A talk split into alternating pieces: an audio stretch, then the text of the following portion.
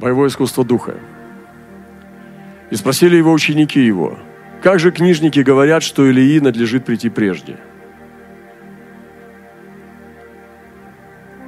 Слушайте, книжники говорили и учили в синагогах, что должен прийти какой-то Илия. И вот время, когда Иисус должен появиться, когда-то приходит полнота времен, когда все надувается, чтобы разродиться, чаши наполняются, чаша гнева, чаша милости, в народах идет Мелхиседек.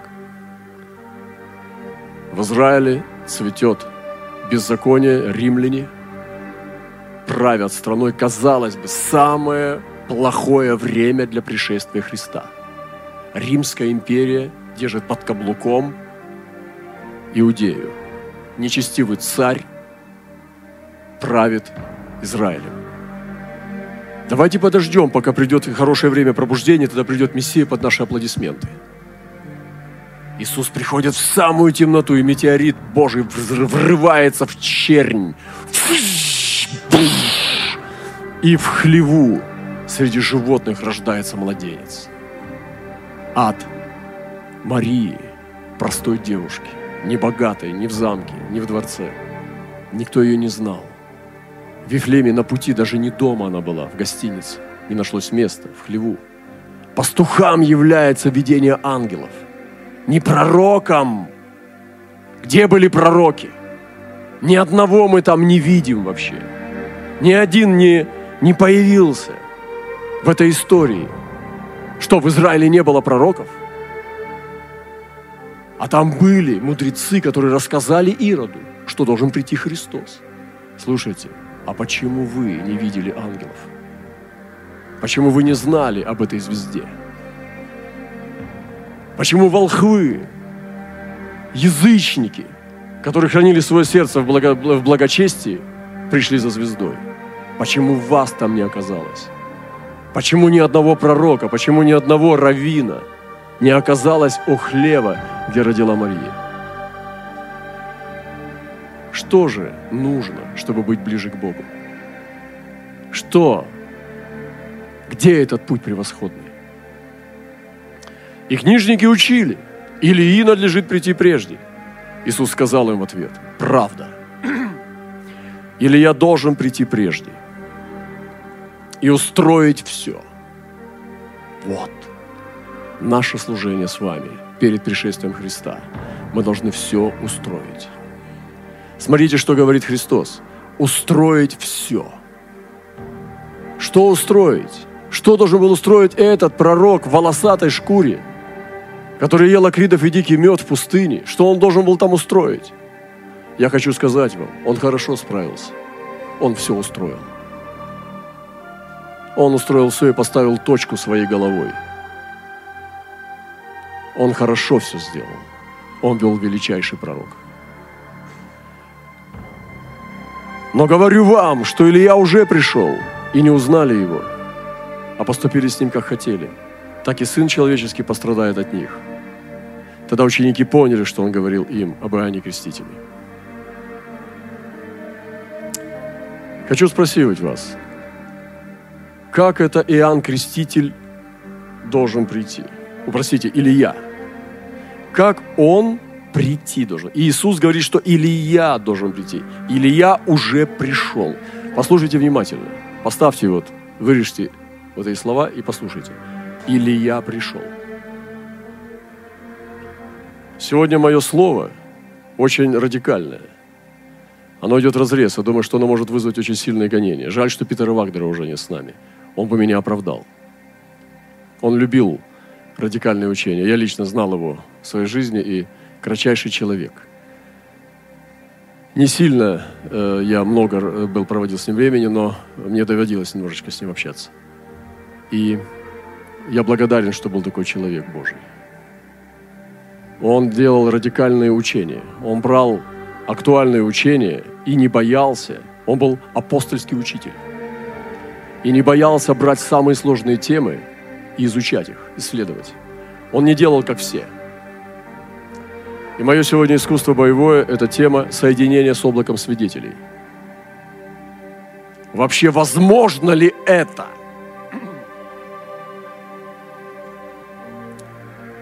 Есть традиция в традиционных конфессиях молиться святым. Она не на пустом месте выросла. Я думаю, очень сильно повлияли откровения, когда святые являлись. Вы знаете о Фатиме, вы знаете о Деве Марии, вы знаете о разных угодниках и так далее. И я думаю, что одна из причин, почему сегодня традиционные конфессии, не будем трогать их имена, я, я сегодня не собираюсь здесь их осуждать. Я хочу сегодня пройти к нашей теме. Но это были откровения, когда святые приходили. Кто же приходил, вопрос? Святые или их образ? Или ангелы в их образе? Я хочу спросить вас. Вот ты скажешь, ну, конечно, ангелы. Давай, хорошо, пойдем издалека. Значит, начинается у нас, ну, может быть, сейчас уравнение с интегралами. Кто пришел к пророку, который был муж в льняной одежде? Второй вопрос. Кто был, что за существо было с прибором песца, который ставил печати на челах, воздыхающих о злодеяниях? Человек или ангел? Ты скажешь, хорошо, ангел. Молодец, четверка с минусом. Спрошу тебя дальше. А старцы на двадцати четырёх престолах люди или ангелы? Не торопись, молчи. Это уже посложнее. А Мелхиседек? Я говорю о тех, кто открыт в вечной жизни, которые не духи. И когда пришел Иисус по морю, шел к ученикам своим, они сказали: «А! Гоуст! Привидение!» Да, только Holy Ghost.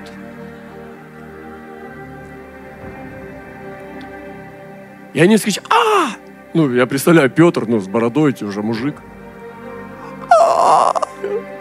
И они, а, под Иакова спрятался. А, ученики все забились туда к углу. А, приближается. И они кричали: «Привидение, привидение!» двенадцать учеников. Иисус говорит: «Это я, не бойтесь». И он шел по воде. И когда Иисус сказал, что я явлюсь сам, а он старший брат, что младшие братья?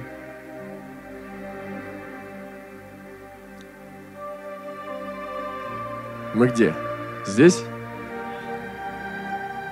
Мне кажется, что Питер Вагнер бы помог мне с этим делом. Он сказал: о, интересная тема, надо книжку написать. Я бы с удовольствием попросил его помочь в этой теме. Потому что я знаю, что какие гонения меня ждут, если я сейчас все буду рассказывать. И я думаю, что пришла пора нам покинуть религиозные барьеры, которые просто держат нас в рабстве. Когда ничего не работает, нет сверхъестественного, зато мы спасены. Они испещаются в чем угодно, только не в этом. И пойдемте дальше. Но мы приступили к горе Сиону. То есть Илия уже пришел. Иисус сказал прямо. Он сказал: дух Илии, образ Илии. Он сказал: Илия пришел. Христос пришел в Иисуса. Илия пришел в Иоанна. Вы слышите? Это же так. Оспорьте это. А, аллегория же еще и слово. Но вы же крещены Духом Святым, в конце-то концов. Давайте про аллегории не будем говорить. Передайте это невозрожденным людям. Но вы приступили к горе Сиону и к ограду Бога Живого, к небесному Иерусалиму и тьмам ангелов. Это вот это все правда было сейчас, то, что я читал. Торжествующему собору и церкви первенцев, написанных на небесах, и к судьи всех Богу. А что делать дальше? И к духам праведников, достигших совершенства. Это же не про нашего пастыря. Это же не про вашего пастыря.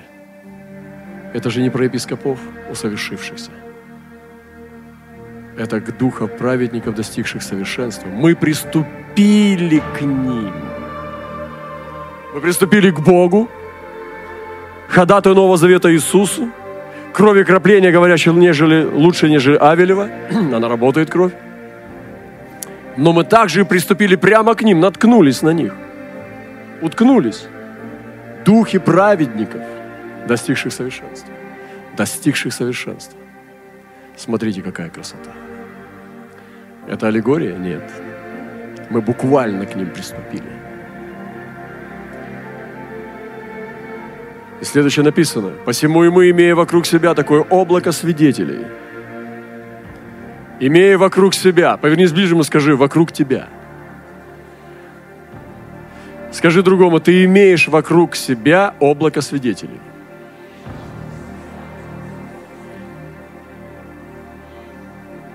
Вы слышали, что вы сказали? Мы имеем вокруг себя облако свидетелей. Вокруг себя облако свидетелей. Вокруг меня есть облако свидетелей. Вы Библию читали, нет? Ой, зря я туда покрутился. Да, сюда. Не хочу раскручиваться. Хочу закручиваться. Еще раз. Чтобы туже.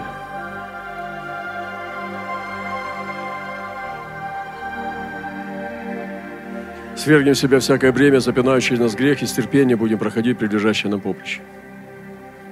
Я помню, как я переживал.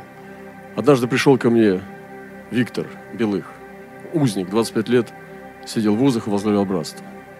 Он являлся мне около двух или трех раз. И каждый раз эти были, сопровождалось дивными, премудрыми притчами. Я не буду спорить, кто это был. Я знаю, что он приходил ко мне. И один раз он явился в двух образах. Он был старец и юноша. И он изъяснял мне о глубине премудрости Сары. Сейчас я думаю, что он имел в виду церковь. И одна из способностей была то, что она имела дар словознания. И другое, то, что она могла проходить через стену. И он был одновременно один, я не могу вам объяснить, но вы читаете Библию, как Аврааму явились три ангела. И он сказал: Господи, зайди в мой дом. Кому он говорил из этих троих? Всем трем. А потом осталось два. И два пошли в Содом. И это было два, но он был один.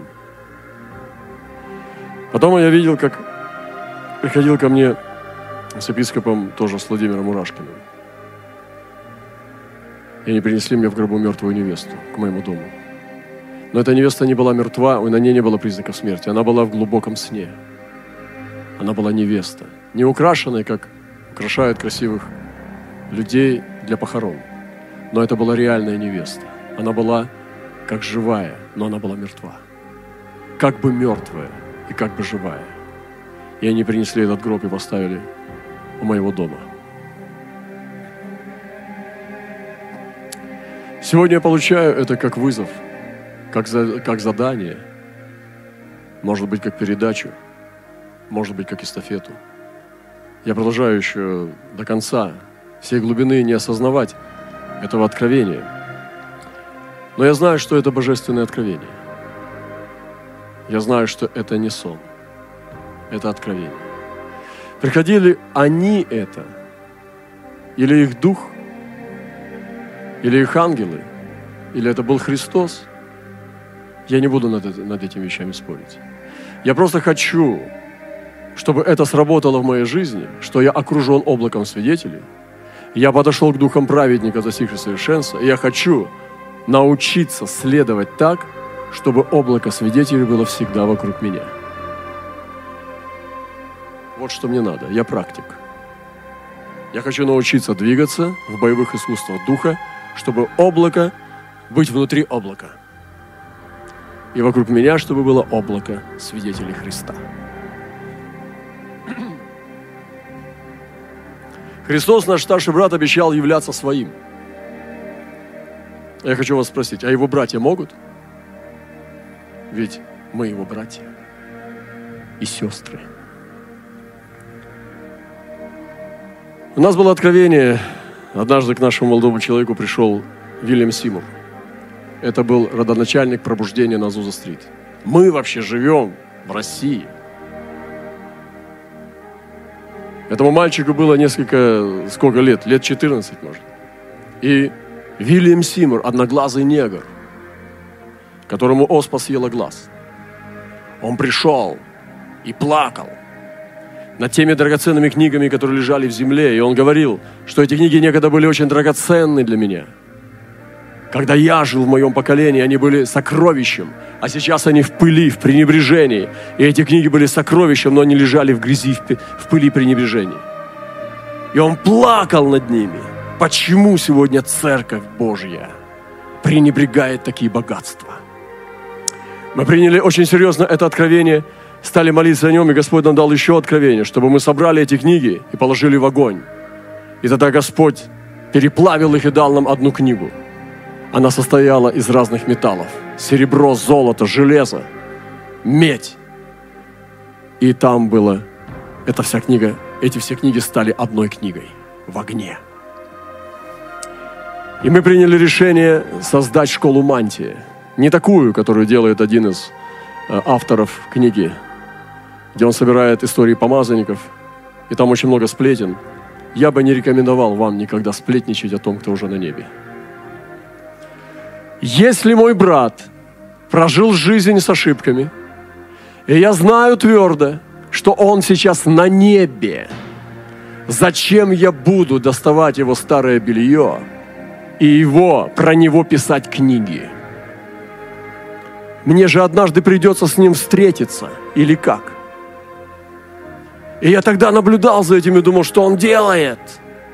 Зачем он поносит таких божественных людей, для которых, для которых я обувь не могу развязать, шнурки. Я недостоин. Тот не так, этот не так, а этот вот так, а у него вот так. Разве мы не братья, чтобы закрывать друг друга? Вы представьте себе, умирает мой брат, друг, и я лезу в его чулан ночью, достаю старые фотографии и разные артефакты, и начинаю писать об этом книгу. Что я за человек тогда, как не нечестивый? А, я хочу других предупредить, чтобы против падения. Ну, читайте Библию и не падайте. Там много написано, там хватит, чтобы не упасть. Я думал, что ты делаешь, потому что у меня другое свидетельство о них. И потом он рухнул сам. Очень сильно. Я не буду касаться деталей. Но потому что Бог такие вещи не терпит. Это было знамение, чтобы мы не подражали этим вещам. Не делали так. И вот мы взяли эту книгу и по-другому пошли. Мы взяли помазанников, и не из конфессии. Мы взяли просто людей у Бога, начиная от Августина, проходя через Франциска, Игнатия Лойолу, Святого Патрика, Кальвина, по-другому, чем учат в институтах. Простите, Лютера не брали. Ну, просто вот не хотели Лютера брать. Уж простите, господа, Лютера вообще не изучали, не хотели. Вы уже там про него все все знают. И прошли таким путем, как Дух Святой нас вел. Прошли через многих помазанников. Недавно только так вот, ну, да, сравнительно недавно закончили. И хочется еще дальше. Ну, не хочется, мы остановились и стали изучать боевое искусство, потому что не хотелось мельчать. Мы хотели держать планку из золота и не хотели переходить на серебро. Поэтому мы приостановились, чтобы не менять металлы. Чтобы Дух Святой нам показал, что делать дальше. И вот это мантия. Мы назвали ее мантия, школа мантии. Просто эти детали из мантии, помазанников Божьих, мы обретали. И мы пришли к этому облаку наших друзей.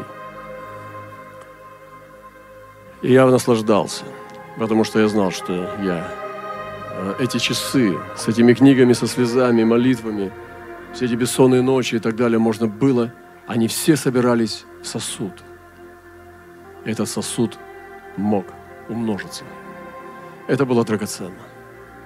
Я так счастлив, что сегодня наша молодежь и многие другие горячие братья и сестры, они знают очень хорошо про этих помазанников. Они расскажут вам чудеса с Франциском Ассийским. Они расскажут про одного из любимых наших героев, святого Патрика Ирландского, как он двигался в апостольской славе. Они расскажут вам про Игнатия Лойолу добрые вещи, а не плохие. И разные подобные вещи стали для нас сокровищем.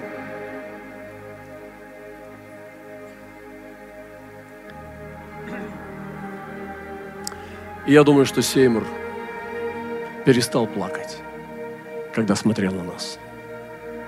Но я думаю, что он продолжает плакать, когда он смотрит на тело. Тем, кому это безразлично. Тем, кому это не нужно. Это библейский. И у меня сегодня вопрос, как я могу практически соединиться? Могу ли я вообще соединиться? Очень серьезный вопрос. Иисус рассказывал притчу о богаче и Лазаре. Он рассказывал, что после того, как ангелы отнесли Лазаря на лоно Авраамова, богач говорил. И он просил Авраама, чтобы он послал Лазаря смочить палец в воду и дать ему на язык каплю воды. И чтобы он послал его и сказал, чтобы родственники знали, что действительно ад существует. Это Иисус рассказал эту притчу. Но он сказал, что от нас к вам не переходят. Это невозможно. Ад и лоно Авраамова, между ними великая пропасть. И оттуда туда не переходят. И он сказал, если даже, если Моисею не верят и закону, то не поверят и ему. Поэтому остается все так, как есть. Этого достаточно. Это больше, чем достаточно, чтобы мир был спасен, чтобы мир уверовал в Бога. Моисей и Илия, люди, которые жили за многие века до Иисуса, они пришли к Нему сами. Это не был дух, это не были ангелы, это был Моисей и Илия, так написано в Библии. Они явились Ему и открылись Ему, другими словами, открылись Ему. Из духовного мира они открылись Ему и стали видимы для Него. Это был сам Моисей. И это был сам Илия. Они вошли в материальный мир земли и открылись из духовного мира. Иисус говорил с ними, и они говорили с Ним, и они возвещали Ему об Его исходе. У них было ведение, которое они передавали Иисусу. У Моисея было ведение, которое он открывал Иисусу. Потому что Иисус был ограничен во плоти. И Илия передавал эти откровения. Как мог Илия, один из моих любимых героев, передать Иисусу о Его исходе? Мне нравится Илия еще больше. Он знал об исходе Иисуса. Какая красота! Я думал, он только бой, ну, как бы восьмиугольники боец в божественном. Рукопашный бой. Что он кроме как бить филистимлян ничего не умеет. А он, видите как, пророк Илия прекрасен. И вот Моисей и Илия сказали Иисусу. Иисус говорил об Иоанне Крестителе. Даниил и другие пророки, они рассказывали о мужах. И говорили о других мужах, что это ангелы, а другие говорили мужи. Мелхиседек встретился с Авраамом. И автор послания евреям говорит, что у него не было ни дня рождения, ни начала, ни конца жизни. У него не было ни отца, ни матери. Что это было за существо? Муж македонянин, который пришел к апостолу Павлу, это не был ангел. Это был муж македонянин. Он пришел к нему и просил, приди к нам и возвести нам путь спасения.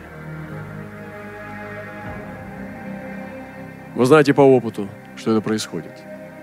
И этого опыта становится все больше и больше.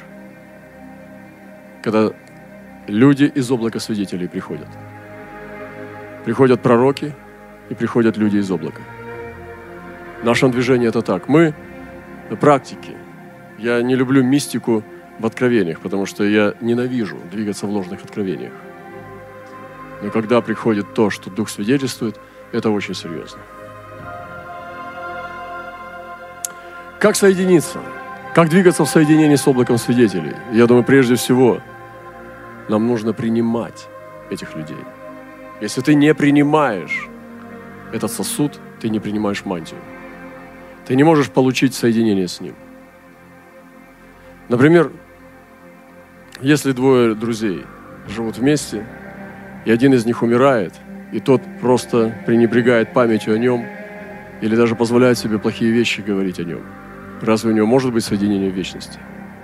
Никогда. Потому что у Бога нет мертвых, у него все живы. И когда мы соединены с помазанниками, и мы принимаем их. Я читал эти книги и плакал над ними. Джорджа Мюллера, читал о Хадсоне Тейлоре, об этих всех людях, которые... о Ливингстоне, если мы касаемся только миссионерского движения. Стат, Мафат там и так далее. И, или взять туда дальше, к Средневековью. Эти потрясающие люди.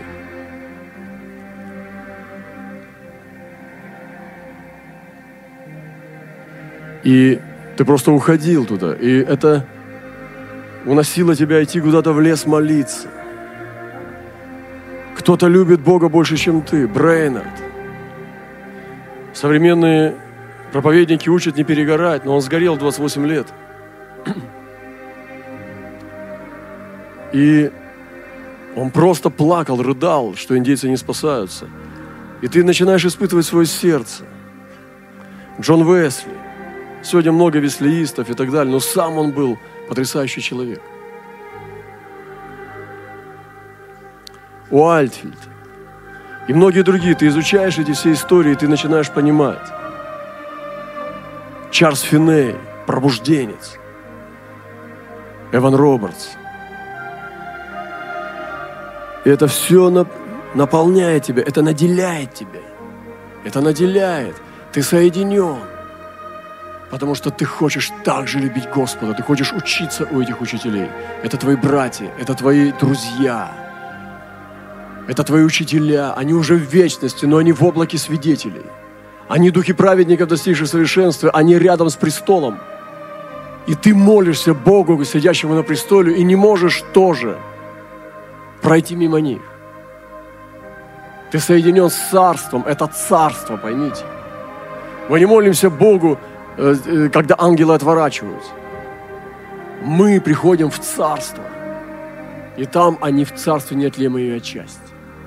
И мы соединены с облаком свидетелей. Я сегодня вдохновляю нас сдружиться с этим облаком. Будет очень странно, когда ты не знаешь никого из этого облака, а они тебе служат. Даже в традициях, конфессий, конфессий традиционных, это требование изучать житие святых. Потому что это история, это свидетельство. Изучение. И когда мы изучаем, мы копаем, мы принимаем это, мы наделяемся.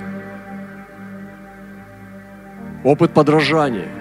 Когда мы подражаем их вере, взирая на их кончину, мы подражаем им, мы идем на сближение соединения. И соединение под мантией. Мы принимаем это измерение для, от них. Я помню, как я слышал очень много плохих вещей про Уильяма Бранхама. Но это один из моих любимых героев. То, что они сделали потом с этим движением, это не он. То, что говорят о нем, это мне не важно. У меня есть свидетельство духа. Я бы хотел иметь такой кроткий дух, как у него. Я бы хотел иметь такое измерение пророка и могущественной силы Божией, которая была у этого человека. Это был один из величайших людей, которые знали о силе Божией. И кратчайший человек на земле. Те, кто злословит его, чего не понимают, эти люди недостойны развязать ремень у его обуви. Обычно эти люди, которых никто не знает. Я хочу быть его другом. И я надеюсь, что это так. Из моих уст вы никогда не услышите, чтобы я плохие вещи говорил про этих помазанников. Потому что я считаю, что я их ученик, а не мои учителя. И то, что здесь вы видите, это все благодаря им, благодаря их жизни, благодаря их свидетельству. Как они служили Господу, как они следовали за Ним. Как обрести это присутствие облака? Создайте для себя этот мир. И это даже не боевое искусство, это сама жизнь. И поэтому я не один. Я плод их веры. Я их ученик на этой земле сейчас. Они уже прожили свою жизнь и дали свои заветы, свой пример и свой опыт. Я подхватил его и принял. И сегодня я продолжаю их дело. Вот почему я с ними соединен. Не потому, что я прочитал просто эти книжки. Я принял их веру. Я принял их помазание, я принял их мантию. И поэтому я двигаюсь с ними. И когда я куда-то иду, они идут со мной. И когда на меня выходит враг, он выходит против них. Как мы счастливы этим, что мы можем быть с ними заодно. Это свидетельство. Воздайте Богу славу.